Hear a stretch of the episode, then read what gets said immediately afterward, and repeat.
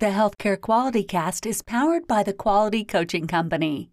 If you'd like to work with us to earn your Lean Six Sigma for healthcare certification or partner with our innovative corporate training and coaching programs to successfully scale your continuous improvement initiatives, then click the link below to learn more and apply.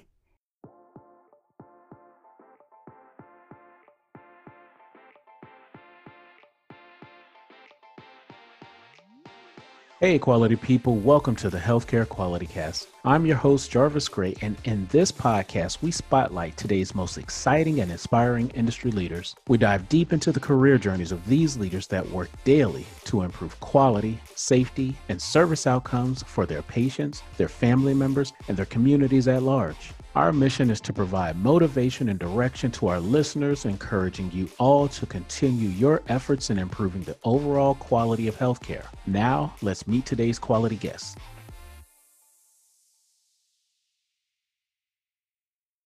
All right, thank you for joining in on another episode of the Healthcare Quality Cast. And today I'm here with my guest, Dr. Chris Hermann. Chris, are you ready to share with some quality people?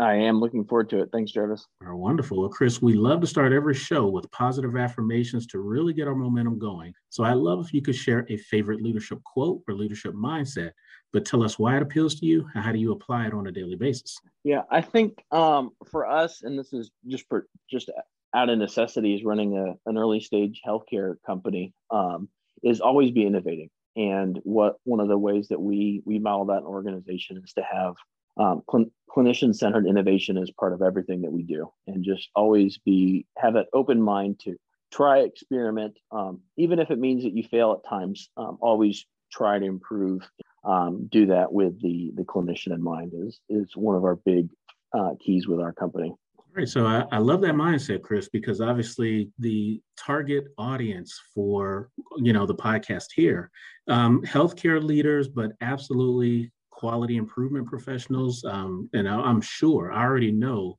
there are a number of infection prevention experts mm-hmm. plug in with this podcast, but that idea of just kind of testing, fail fast, and keep moving, um, continuous improvement, you're speaking to your people. So mm-hmm. um, I think that will resonate pretty well. Wonderful. Wonderful. All right. So Chris, this is definitely where I'm I'm, you know, anxious to to learn more about you, the work that mm-hmm. you're doing with your team over at Clean Hands Safe Hands. Um, would love if you could share with our audience of quality people and healthcare leaders um, a quick overview of the work that you're doing, your professional background with this, which is honestly, um, you know, one of the most impressive probably that we've had on the show in some time. But then tell us absolutely what led you into this career path and even starting the business and the company that you're leading. Mm-hmm. Yeah, great, great, great question. Um, and, and happy to, to do so. Um, and for me, the the answer of how I ended up where I am is it's kind of by accident. This was this was not my career path, and so by any stretch of the imagination. And so our company, kind of as our name would imply, is we we have a technology platform that we use to primarily improve hand hygiene and reduce infection. And um, my my original career path was very very different. I was went through most of my formal uh, training and education, which spanned quite a bit of time um, with all my various detours along the way. Uh, but I was originally intending to go off and be an orthopedic surgeon throughout most of my my training, and so um, I started. I graduated um, with a biomedical engineering degree from Georgia Tech, um, and wanted to apply that in the medical field, but then started medical school thinking I was just going to go off and be a normal uh, quote unquote physician. And then got bit by the research bug during my first year uh, in, medical school and decided that I really wanted to have a more in depth and advanced engineering background because my, my personal passion has always been kind of bridging that engineering and medicine disconnect. And, and there's, there are many things that you can do in healthcare with some relatively simple engineering te- technologies or approaches that can have a really big impact. And it was in, I think it was towards the probably about halfway through graduate school, I got connected with um, a, a, group of clinicians. Um, and they, we, we, were sitting around the conference table talking about something completely unrelated, and the, the topic of hand hygiene came up. And we got the request of um, something along the lines of, "Do you guys?" And that in their mind represented the collective engineering world. um, can you guys help us solve our problem around hand hygiene? We've done everything we could think of, but um, people still aren't washing their hands. And I think my my my response, which I still get made fun of for today, was sure that seems simple enough. Let's give it a shot. And so um, that opened up a. At that point in time, I had no idea what I was getting myself. Um, but for the next seven or eight years, we led a and grew a research consortium that it actually still is running in parts today, uh, even through today. But it and we brought invest and engineers primarily from Georgia Tech and the Georgia Tech Research Institute and partner with some of the Atlanta based academic hospitals and, and, Children's Healthcare of Atlanta and Emory. And um, depending on what we were doing or which grant we were, we bounced back and forth between the various organizations. And we we didn't really have a good place to start, but we worked hand in hand with those clinicians. And and, and this is why we were as successful as we were early is that we really started with that clinician in mind. And that's, I, I, wish I could say that, oh, yes, that was part of some grand design, but the reality was that we just had the right group of nurses who would give us feedback. And it was early on, it was almost always negative feedback. And we'd come back and try something else and try something else and try something else and try something else. And then finally, things started to work. And um, about six years ago now, we got about as far as we could in the academic environment. Um, our clinical trials were growing in size, and there the Affordable Care Act had just been passed, and so all the the reimbursements around healthcare associated infections, and so that was at the point where we licensed the technology both from the acad or from the various academic institutions, um, and, and started what has has grown into our company um, today. And so that's the the long kind of circuitous route. And so I've um, I finally did go back and finish medical school after all the years. It took me um, 14 years to finally graduate. Um, which should have been a four-year degree, but but had a great great journey along the way, and absolutely love what I'm doing now. Well, and but on top of that, I mean, there was a PhD in biomedical Correct. engineering earned. Through, so, you know, when I when I you know got your bio, of course, I think from our connection just on LinkedIn, I, I knew you were you know a, a Dr. Hermann, but then when I read your bio, I was like, oh, he's Dr. Dr. Hermann. So yes. um, so no, I, I, just want to commend you. I mean, I, am an industrial engineer. Um, only going through my bachelor's. I have two master's degree. Uh, my wife, she has her PhD in statistics. So I've seen the plight of a person pursuing, you know, that next level of education. Mm-hmm. And, you know, to again read your bio, and I was like, oh wow, you know, the the MD background, the PhD, just it, it blew my mind personally. So commend you on that. Well, thank you um, very much. I had the opportunity, Chris, to actually come across your product um, while I was working at Emory. Yes. And it was being tested at one of the sites there. Um, mm-hmm. Um, I remember, you know, my my first impression when I saw it and the teams that I was working with, seeing them kind of use it real time. The CNO who you guys were partnered with, mm-hmm. she broke it all down to me and you know explained to me what the product does and the technology does and how it helps and so forth. Um, could you give us kind of an overview of your product and really what it does, how it impacts folks, and just you know mm-hmm. kind of give us the the you know this is audio, but you know help paint the picture a little. Yeah, bit? absolutely. Um, so the so we have a a sensor platform network um, that are that are comprised of battery powered sensors that we put in the the patient care areas or the patient rooms and we typically will put these on all the the, the hand sanitizers, the alcohol alcohol based hand rubs, as well as the soap dispenser. And those sensors detect what's going on with the dispensers as well as people interacting with the patients. And so fundamentally, what these sensors will do is can detect did somebody walk by? We then communicate with a little badge reel, if you remember. Uh, so we put a, a, an electronic chip into the employee badge reels that almost all healthcare providers wear to allow us to see who that person is. So I can tell if it's Chris or Jarvis going in or out of the room. Um, they also then can tell, did you clean your hands or did you use that dispenser? Um, but then the magic of, of our, our technology comes in is that all of those sensors can then talk to each and they can talk to each other in real time. And so the the the hallway dispenser can say, "Hey, I just saw Chris clean his hands. He walks into the room. He's good to go. I, I performed hand hygiene away um, and, and, no big deal. But the the unfortunate reality is that that only happens a very minor or a very fairly rarely. The majority of the time, as healthcare providers um, are busy, they're hardworking, and they just forget to perform hand hygiene.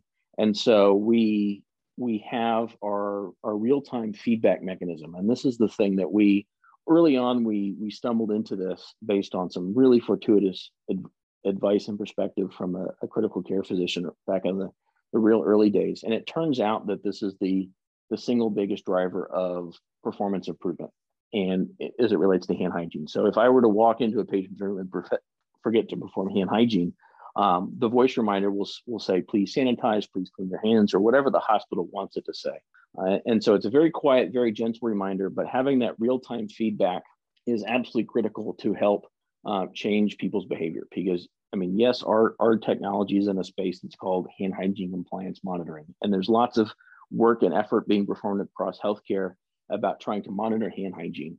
But um, our own personal philosophy, and this this this goes back to some of our early collaborators, is they took the mindset of, you know, we just don't want to measure hand hygiene for the sake of having a number. It only becomes valuable to us if we can change people's behavior. And that's really where the the intricacies of, and the complexity comes in is how do you take um, an organization, um, let's, let's use your example of Emory Healthcare. They have, I think it's close to 20,000 healthcare providers across 12 different sites that are all using our technology.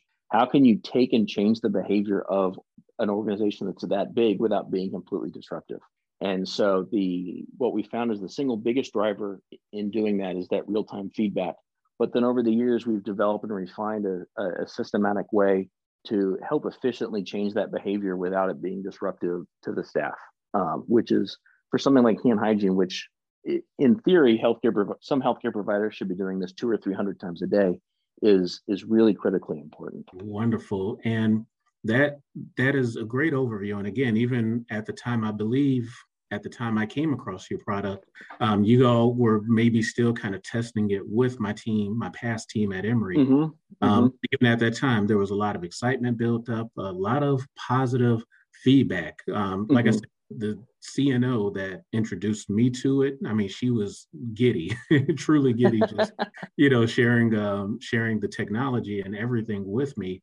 Um, but let me move you to the next question because I, I yeah. think this just aligns perfectly with where we are in the conversation. And um, the question I have for you is really just based around that expertise for hand hygiene, for mm-hmm. uh, healthcare associated infections, um, and even kind of the, the medical technology point of view. What are mm-hmm. three concepts that you would like healthcare leaders to know about these three areas um, and, mm-hmm. the, and the work that you're leading so they can start to drive better compliance? Yeah.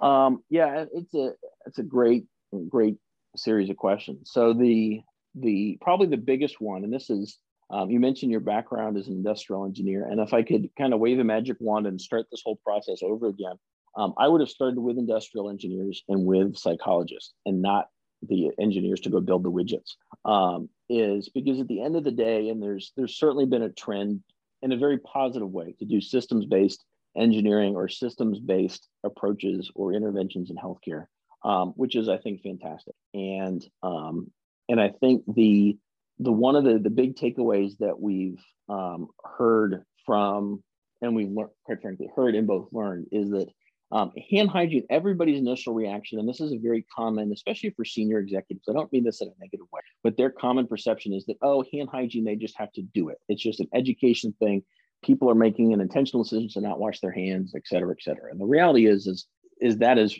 quite frankly usually the furthest from the truth. It's just a byproduct of um, hardworking, highly motivated, and at times overworked into compassionate individuals in their environment where they've got lots of things going on. There are lots of things they have to remember to do, and they're appropriately thinking about the patient and not all of the steps that they need to do to do, in the case of hand hygiene, um, perform them. And so um, it's when we we step back and we ended up learning these lessons the hard way, but we ended up in a system-based approach where we address the systems and process around the people as a way to influence the people. It's not just a a, a matter of telling the healthcare providers to um, to do something better. Um, and, and I think this year, and we've, we've all seen the kind of the, the super heroic efforts that healthcare providers have put into the, the COVID response in the last year. And so it's it's I think if anything now more than ever, it's got me convinced that it's not a matter of just trying harder. It's it's a matter of really trying to address the the fundamental and even if it's not the non-obvious factors or barriers um, is a way to influence the end goal. So I think that's that's the probably the single the single biggest one. Um, and then the the other approach that that we've seen, and this is something that we didn't do intentionally at the beginning, but was key to our success, is that the being able to do the rapid innovation iterations, et cetera, et cetera. And this is not a new concept, and and is an engineering background, and, and you as an industrial engineer probably know this better than everybody.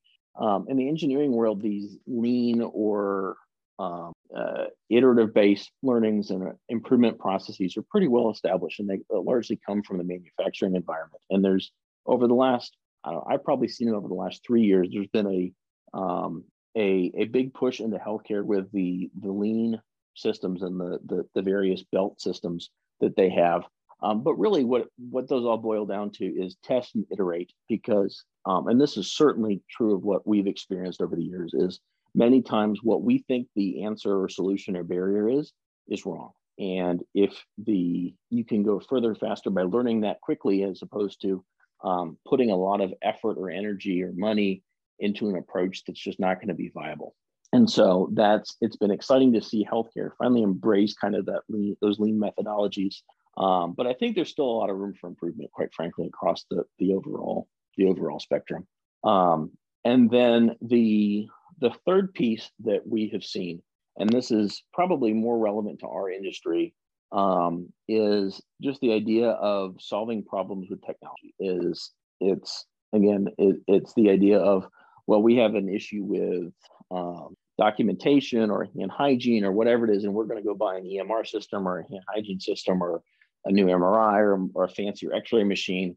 Um, and the technology in itself can certainly supplement um, all of those things. And again, we our business is built around that that data driven technology, but um, that interface and how those the technology inter, inter excuse me interacts with people is super super critical. And um, not to pick on my, my colleagues in the, the EMR industry, but there's been lots of focus and lots of frustrations with being disruptive to workflow. Um, with again, it's, it's done with the right intentions, but that interface and how the technology interacts with the people is um, both super important and at least from our experience is, is very very difficult to do just in the um, the complexities. It's one thing to have a powerpoint slide or in theory how things are going to work but then when you roll this out to tens of thousands of healthcare providers all over the place um, it's very very different out there in the wild and just being very sensitive to how those that technology interfaces with the people is is critically important Right, perfect. And I, I, love each of those three takeaways. Um, I'm curious to ask, kind of go off script a little bit here, from you know, from your opening thought, even around the industrial engineering and the mm-hmm. the psychology piece of it. When you all are partnering with organizations and mm-hmm. introducing, mm-hmm. you know, the technology, some of the process, um, you know, standards or any mm-hmm. process tweaks to ensure that extra compliance. Mm-hmm. What what kind of feedback are you guys getting, and yeah. what are what are some of those you know kind of I, I, guess i would imagine imagine them to be about the change management concepts or right. even that feeling of big brother watching me right. or something like that but, yeah um, do you exactly. guys hear any of that and how do you how do you address uh, it uh, so the, the answer to this question yes we certainly hear that all the time and just the way that our technology works is by design the staff also hear it too and that's the way that that voice is that reminder where they um, and, and what we have found to be successful, whether it's change management or Big Brother or all of those things, is to just be very intentional about that dialogue and the communication. It's and especially when it comes to Big Brother, it's we we encourage we actually will encourage the hospital leaders to when our technology is installed, say the word Big Brother and explain to them, look, this is not about being able to spy on you and see where you go. And if you're taking too long in the break room, like our technology, it'd be cool if we could do that, but it's just not the way it works.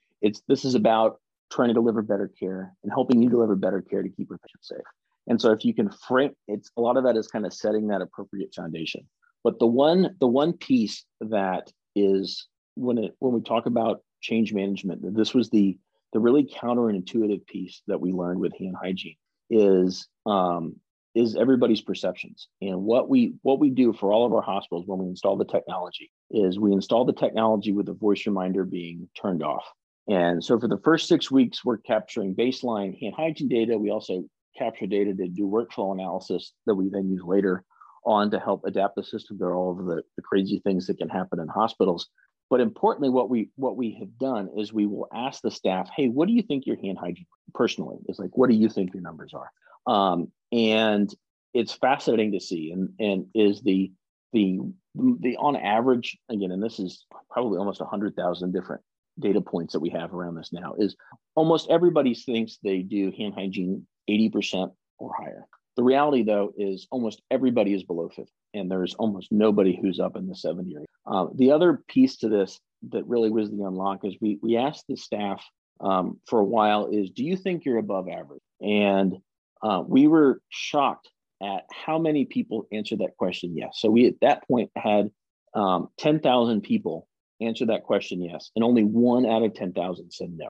Um, and so the, the the takeaway from that and the aha moment for us is the staff or the healthcare providers think they perform hand hygiene the majority of the time. They think they're above average, which the inverse of that means that anytime the reason why a hospital is struggling in hand hygiene, it's not me, it's always somebody else. And and and the the what we the counterintuitive piece that we eventually learned to do is just allow that period of time to sink in. And so when we turn the voice reminders off on, um, and we actually just turned voice reminders on this week for another big hospital. It's we we go around, we work with the staff, and just have conversations about the voice. Don't talk about data. Don't talk about hey, you're the lowest, you're the highest, et cetera, et cetera.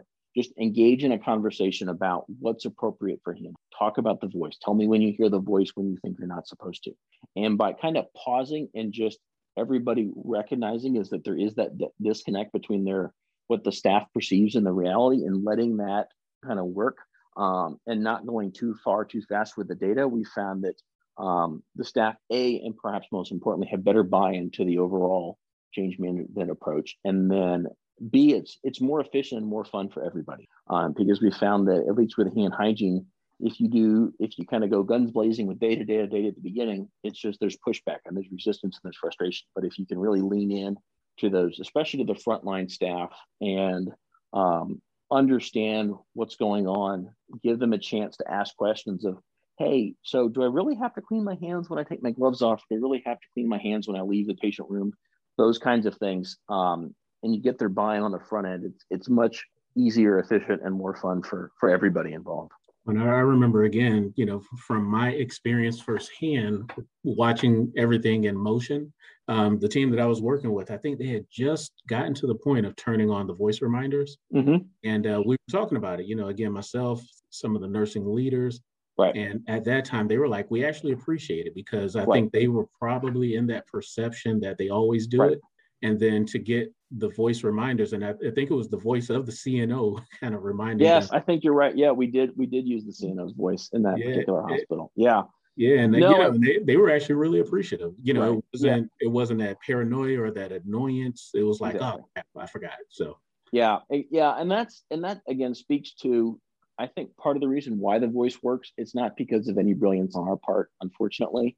Um, it's that healthcare providers overwhelmingly are very compassionate, very self motivated. And so, and, and, that's the reason why we can have a reminder and we do call it a reminder. And it really and truly is. It's just that that feedback that works is, and eventually um, they, they kind of will understand and connect the dots. And this is how we can do this efficiently at large scale is that, you know, overall there is some feedback that's not always positive and we want to understand and explore that. And, and many times it's a, an education disconnect of, yeah, what do you mean I've got to clean my hands when I take my gloves off, for example? That's probably the most common one we get. But overall, it's that it's, it raises the awareness. And if you just kind of, we encourage people to um, just pat everybody on the back when you first start the change man up the process. Be very encouraging, be very open, be very engaging to, because you will get things that are overwhelmingly pretty positive. Um, and I personally have been, been those are always fun stories to, and the feedback that we get is that people really do appreciate it overall. Um, and there are people that where it's they we need to have some education or workflow discussions to help them better fit with everything. Um, but it's it's overall very positive. We overall and i mean even with this kind of fear of or cloud of big brother uh, we can still have big improvements and most people are really supportive of it. It's it's really fun to see um, when and our, our, our, my favorite interactions with this is when not when they first start but when you have the system installed for three four six months and infections start to, to come down and i mean i've had i mean been in meetings where there's there's one ICU manager that I remember who's been trying and trying and trying for years and years and years. Their infections are high, and they finally tackled the hand hygiene piece with our technology, and their infections fall. I think in this case by like 90%. And she was literally in tears. She was so excited that we finally did it. We're finally keeping our patients safe. And that's that's really what what motivates a lot of people to work as hard as they do within healthcare. And so that's the the fun pa- the aspects of, of what we get to do. Well, I, I love hearing that. And that that's the perfect setup for maybe even this next question I have for you, Chris. But um, I'll say also, I remember, and again, I'm going from a very fuzzy memory on this one, but mm-hmm. at the time with my previous team, I want to say their normal process for monitoring hand hygiene at that time had them over 90% compliant, right. more or less. It was a, a yep. secret shopper type of a process. Right. And the data that was being produced, you know, from from you all had them below 40% to your, you know, to one of your points earlier also that most yeah. people think they're above 80, 90%. Um, right. That was the situation here. And I, what I also loved about it being the data geek that I am, mm-hmm. was the ability to get more accurate data by the people, by the roles. Um, but again, that that was such um, a point of clarity for them. So right, just calling no, that out. Uh-huh. Mm-hmm. Yeah, absolutely. The yeah, so I think the what what you're speaking to is is very very common um, with, and you're right. Most it's it was unique to Emory, not unique to Emory. Most I'd say the vast majority, probably the tune of 95% of most hospitals these days use the the, the direct observer or secret shopper type program. But the, the challenge is, is there, there are other things, but the big reason why there is that gap between what the pen and paper says and what reality says is, is due to something called the Hawthorne effect. Um, and this, this, this actually came out of the industrial industrial engineering and psychology background.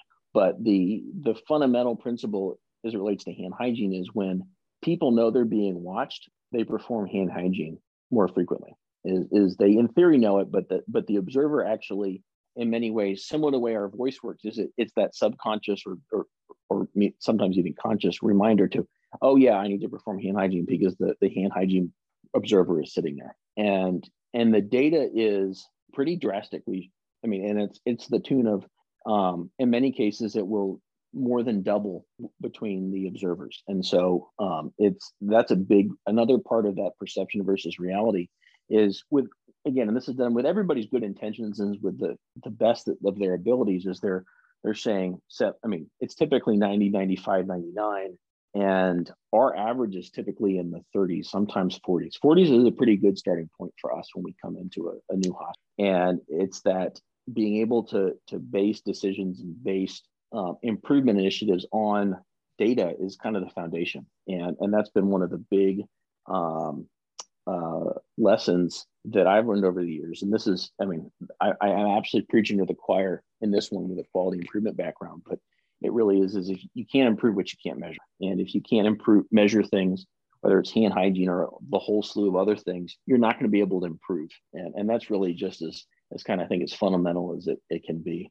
Um, but yeah, it's certainly something that we see all over the. All right, wonderful. Well, that that's the setup. You know, the next question I have for you then um, would love to highlight, uh, and you share so much, but if you have any other quick examples of any of the biggest struggles or just breakthroughs that any of, yeah. um, you know, any healthcare teams have had with improving their overall hand hygiene compliance, and hopefully, mm-hmm. ultimately, that leads to that reduction in hospital-acquired infections.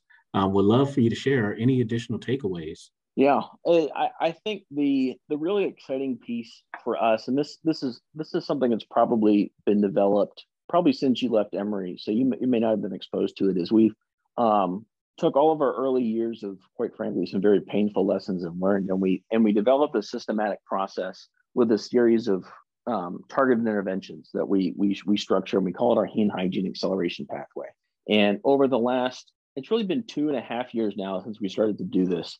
Um, the results that we've had have been been phenomenal, and so we're very proud of the fact now that um, over since we for any hospital or health system that has followed this pathway for at least six months, individually they've all seen a not only the improvement in hand hygiene, which is good, right? We all like to improve, um, and in many cases, kind of the the numbers that you referenced with with Emory, where we can come in and we can typically more than double a hospital's hand hygiene rates over that period of time. But really, the reason we all do this is reduce the infection. Um, that's that's why anybody talks about hand hygiene is, is to drive those infections. Is and what really gets our team excited is every individual hospital we've been able to show a statistical decrease in infections. And when you look across those hospitals together, that average infection reduction is now over 65%. Um, and then, uh, while we may not have the, sample size big enough in each individual organization to show this, when we look across all of the hospitals, um, not only can we reduce the average number of infections by over 65%, um, we can reduce every type of HAI um, as well. And so it's that that's really the exciting piece. And when we can come in um, and and very consistently and repeatedly do that, it's it's really I mean that, that's why we all work as hard as we and and again both our team and the healthcare providers that that's really what this is about is being able to come in and show those infection reductions and really what's been uh, really accelerated our growth and our success is we've we've figured out a very systematic and efficient way to do that for and it really becomes valuable for large organizations such as such as Emory or those big multi-site health systems um, that it, it really becomes a lot of fun to do. Now that that's phenomenal um, in terms of the breakthroughs. I'm just curious to ask, and I, I imagine this mm-hmm. probably still kind of plays into that change management mindset. Right. Um, you know, accepting the technology or any of the process changes or compliance mm-hmm. expectations. But um, what's what's a general timeline before they start seeing any of those improvements um, across you know very high level thinking? But right was that within the first month, first year, yeah. or any any gut feels for how long?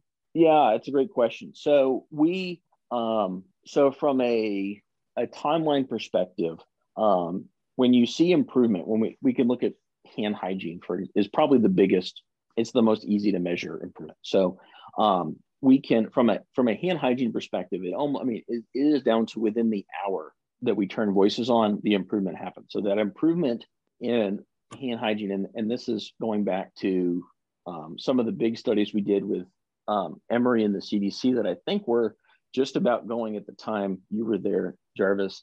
Um, the single biggest driver of that improvement and the enabler for all the, the subsequent interventions, interventions is the voice. And so that happens almost instantaneously. So with literally to within the hour, we can go back and look at the data and say, oh, this is when they turned the voice on within an organization. But then the the subsequent interventions that we we do is is they take time to work. Um, and so we will have a series of um, we call them phases, but they're really just a series of target interventions. And some of them will take six to 12 weeks to kind of maximize the, the impact. And the way that our process works is we start very broad, very high level um, interventions that apply to most people. And then we get an improvement. And then we focus on kind of the remainder that hasn't improved. And then apply some interventions to work on those people, then they improve. And then you kind of keep whittling it down. And the reason for hand hygiene, the reason why that's so important is there are just so many people, is it, big health systems that have 10, 20, 30, 40,000 people there's no way they can run around and have one-on-one conversations with all those people. So the way our interventions work is right, we turn the voice on initially, that applies to everybody. Then we do, we want to make it fun, engaging, um, a little competitive where we do competitions where we talk about the top performing units or teams um, is a way to get people talking about data, but in a non-threatening, fun way. Then we talk about top performers, and then we we look at workflow patterns to identify people who just need a little bit more intervention. And then finally, we get to things where it's we're really targeting high risk interventions as they occur. And so that journey will will take most organizations uh, really nine to 12 months to go through. COVID has been interesting this last year where it's kind of stretched that out. But for most hospitals, uh, we can get through all those interventions and you'll see your hand hygiene rates usually more than double, sometimes triple. Um, and then, but the biggest benefit that we get is for those those initial interventions. And so um, on average, we will take hospitals from say 30, 30-ish percent to 60-ish percent. And that that initial doubling and, and getting people out of those really low ranges, that's where we see the biggest clinical benefits. And so um, while it may take 12 months for an organization to walk across kind of through the entire journey, we can typically show a very, very significant clinical benefit within six months or so. All right, phenomenal. I love it. Um, let me move you to the next question. Just again, mm-hmm. for a lot of our listeners, I, I'm hoping everything you've shared so far has their brains kind of going in overdrive. Um, mm-hmm. Would love to ask if you have any um, good online or offline resources that are still connected to improving um, infection rates or just overall healthcare quality as it relates to everything yeah. you guys are doing? Yeah, I, I, think it's a great question. Um, and the the honest answer is there's there's probably not um, unfortunately there's not great resources, especially when you get into the infection control space and data as it relates to quality improvement. I mean, there are certainly organizations in the U.S. The CDC is probably the premier one where they have lots of guidance, documents, resources, policies. Um, uh, standards is another big one. Um, and then the World Health Organization has actually a very similar set, but they don't necessarily aren't used quite as heavily as in the U.S. Um, and that's probably the, the the best resource. And then for the infection control community in particular, the probably the premier organization is is APIC, um, and and so they have again another series of of resources, but um, the there's there's not a great source at least for I'm like hand hygiene because that's something that we are very intimately involved with.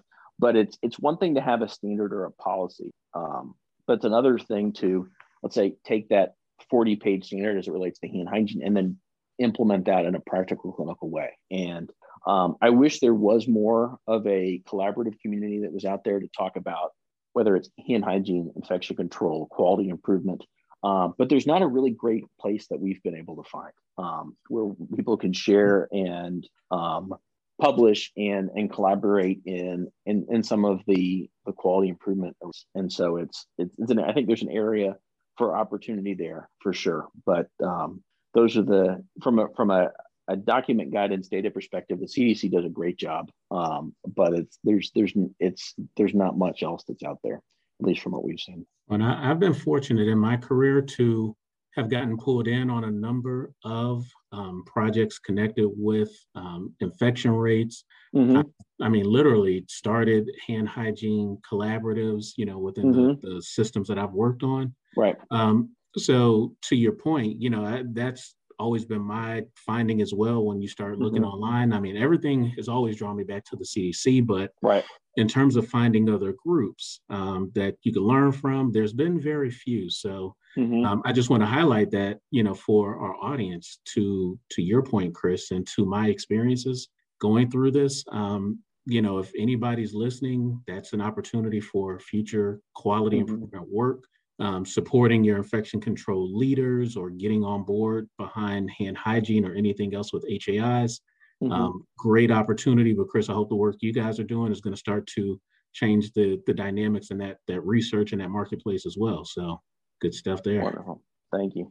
Um, next question I have for you, Chris. Um, is there an industry relevant leader that has had a huge influence on your career? And if so, uh, what was that impact? Um, yeah, it's a great question. Um, I think there have been um, there have been two, and I'll, I'll share two very short anecdotes um, that that have helped shaped us. Is the first one um, is from the she was the chief of critical care with our earliest clinical partner um, in Atlanta, and um, our very first iteration of our technology had a beeper and a buzzer and a flashing red light. And she said, All right, I like where you're going with this, but no beeps. And I looked at her like, What do you mean? It's cheap, it's elegant engineering solution, super power efficient. This is great. She said, No beeps, because I ignore all the beeps in my ICU except the third. I looked at her like, at that point in time, I was eh, had had barely could walk into a hospital, let alone had any idea how it actually operated. And and her point was um, incredibly insightful. And and the follow up was, and this is the big takeaway for us, is that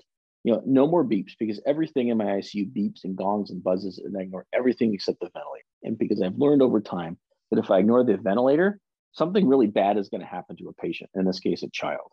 Um, but everything else I just ignore. And and that was before the alarm fatigue was a coined thing. Um, and it turned out that the voice, for whatever reason, is not another alarm or a beep. And that's been the single biggest thing that we've uncovered over the years is improve of of of driving that management. And so um, for us, the takeaway is that having whatever feedback or intervention that you're going to do, have it stand out in a way to um, improve um, whatever change management or process you're trying to do. It just can't kind of fall into the very noisy background is in healthcare. And then the the second one, the other piece of advice uh, came from, you'll, you'll, recall, Dr. Bill Bornstein, who is the, the chief quality officer of Emory Healthcare.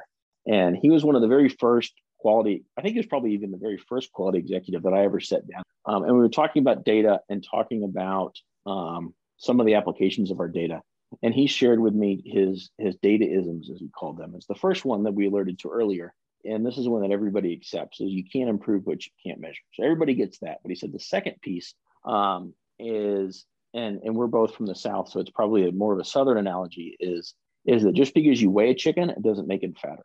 And and that's been the as we've we've gone through this hand hygiene evolution, that's that's been one of the things that's really stuck in my mind. Is yes, we do want to measure hand hygiene, but we don't want to do it just for the sake of getting better and better measurer. Um, and we want to use what we want to do is build and drive improvement where it, it ha- actually helps lead to the, the correct clinical outcome. And so, um, and internal our company, people get tired of this analogy is I will constantly ask them, are you making a chicken scale or are you making a chicken feeder? And in the case for hand hygiene, yes, we do want to be able to measure hand hygiene, but really it's only be valuable to the organizations that we work with if we can take that, in our case, technology and lead to better clinical outcomes and lead to that clinical behavior change. And, and that's a trap that um, is very, very common with, with hand hygiene is everybody wants to measure, measure, measure, be perfect, be perfect, be perfect.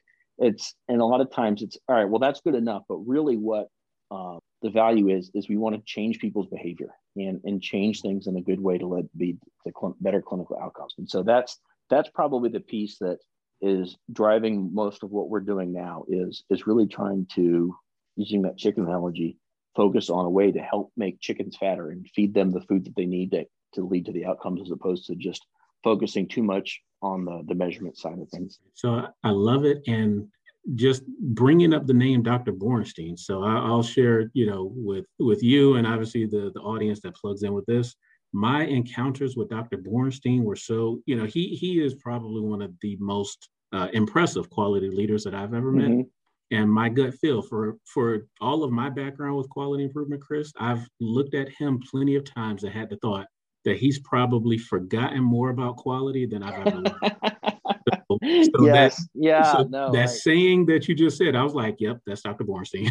yeah, exactly. You probably heard that before too. Yeah, no, I, I, I certainly have, have cherished the interactions we've had um, yeah. because he was, and quite frankly, he was going back to our, our, our earliest days where it was just a back of the napkin idea. Um, if it hadn't been for his and some of the other senior Emory healthcare leaders that he connected us with at the time, we wouldn't have been here today. It just would not have happened. Um, and it's it's been uh, I've really enjoyed those interactions over the years. Um, it's been almost what 15 years or so since um, we've I've had the, the opportunity and, and fortune to work with them. So it's it's been fantastic. Wonderful. Uh, I'm officially adding him to the list. I can't believe he wasn't already on my list of folks to try to find for the podcast here. But um, yeah, I, I, appreciate you bringing that, you know, bringing him to mind. Fantastic. Yeah. Um, next question I have for you, and then I promise I will pick up the pace, Chris. I, am hoping I'm not going to keep you up from anything um, in our, our, closing session here, but um, would love to ask, uh, what do you see as the number one challenge and opportunity for healthcare teams working to improve outcomes and infection rate? Yeah, I think I think the these days is the the challenge and the opportunity are are, are very interrelated, and and that's just the the the the the the bandwidth and, and specifically the burnout of healthcare providers, and we see that um, all over the place, um, both in the infection prevention and the quality industry is we've we've we've unfortunately had more senior leaders retire in the last year than I would say and by an order of like 10 times what we've seen historically. And so these days it's a it's a tough time to be in healthcare and it's even tougher to be in an infection control space with all that's going on with COVID. And um, I think we we all hope and are cautiously optimistic that those days are hopefully behind us. But just that that recognition of that, you know what, it's still really hard and not only are the leaders um, fatigued and worn out, so are the and, and even perhaps even more so. Some of the so are the frontline staff. And so one of the things that um, we we learned, and honestly, we learned this lesson the hard way over this last year, is that just be realistic with with what you want to accomplish and go at the pace that the organization is ready for and can sustain. Um, and and specifically, this goes back to it was a little over a year ago, almost a year ago now. It was back May May timeframe, really when all the COVID stuff was was getting ramped up, and we everybody got excited collectively, our team, our hospital partners, about what we could do with the data and the impact we could have with COVID. Um, but it was just it was just too much, and there was just too much craziness going on, and and that's still happening. And so we've just learned that you it's better to be patient and go at the speed that people are ready to do as opposed to kind of force data or force process changes when it's just not ready. And so that's been our big takeaway over the last. No, and that's a good takeaway. I, I've ran into very similar with the work that I do trying to get folks to focus on quality or process improvement projects in the midst of a national pandemic. Um, that fatigue, that burnout, very, very real. So um, appreciate that call out. Um, Chris, you know, we're right there kind of at the halfway point of the show. I call what we're going to do next the two minute drill, kind of my take on okay. a rapid fire uh, Q&A. Mm-hmm. And uh, just checking really quick to see if you're ready to rock and roll before we jump let's, into it. Let's do it. All right, perfect. Well, uh, Chris, this next question is something of a two parter. But I'd love for you to tell our quality people first something about your current work that inspires you to do your best, then share with us how do you inspire others on your team. Yep. So um, for us, it's it's that we get to save people's lives, and that answer is it's the same for both pieces. So what we do at this point is directly we can directly directly attribute what our our hard work and effort goes into, and we're we're very proud of the fact that every day we all come to work, we save it's about two people's lives. So that's the the short answer there perfect and i love it. I love that i love that you all have it literally quantified. So it's awesome. Yes. um, next question is what's the best piece of career advice that you've ever received?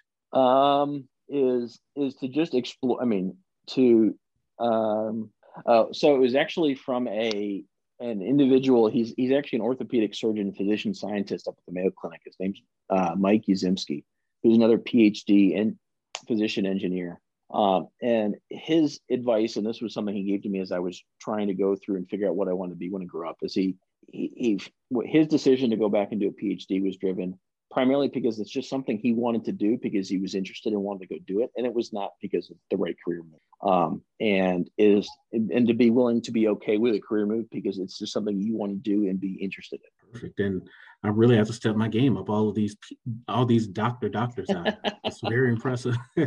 um, next question I have for you, Chris. Uh, what do you consider are three key attributes for being an effective healthcare leader? Uh, the first one is is compassionate, and a second one, I, I mean, just the nature of what we do. I've got to say something about data or being data driven.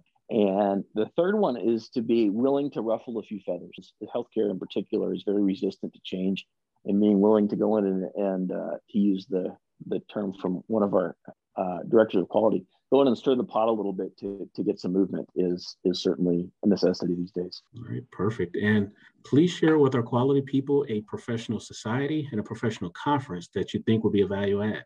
The the one that comes to mind is it's called HITS. It's the Healthcare Infection Transmission Symposium, which is an, an interdisciplinary conference of, of various people looking at the spread of infections in, in a lot of unique and different ways. Perfect. Um, if you could recommend one book to our quality people, what would it be and why? I would say the it's the the checklist manifesto, which is written by Atul Gawande. It's it's probably on honestly most of your readers' bookshelves or in their Kindles. Um, but it's it is taking the look at some of the healthcare problems from another industry.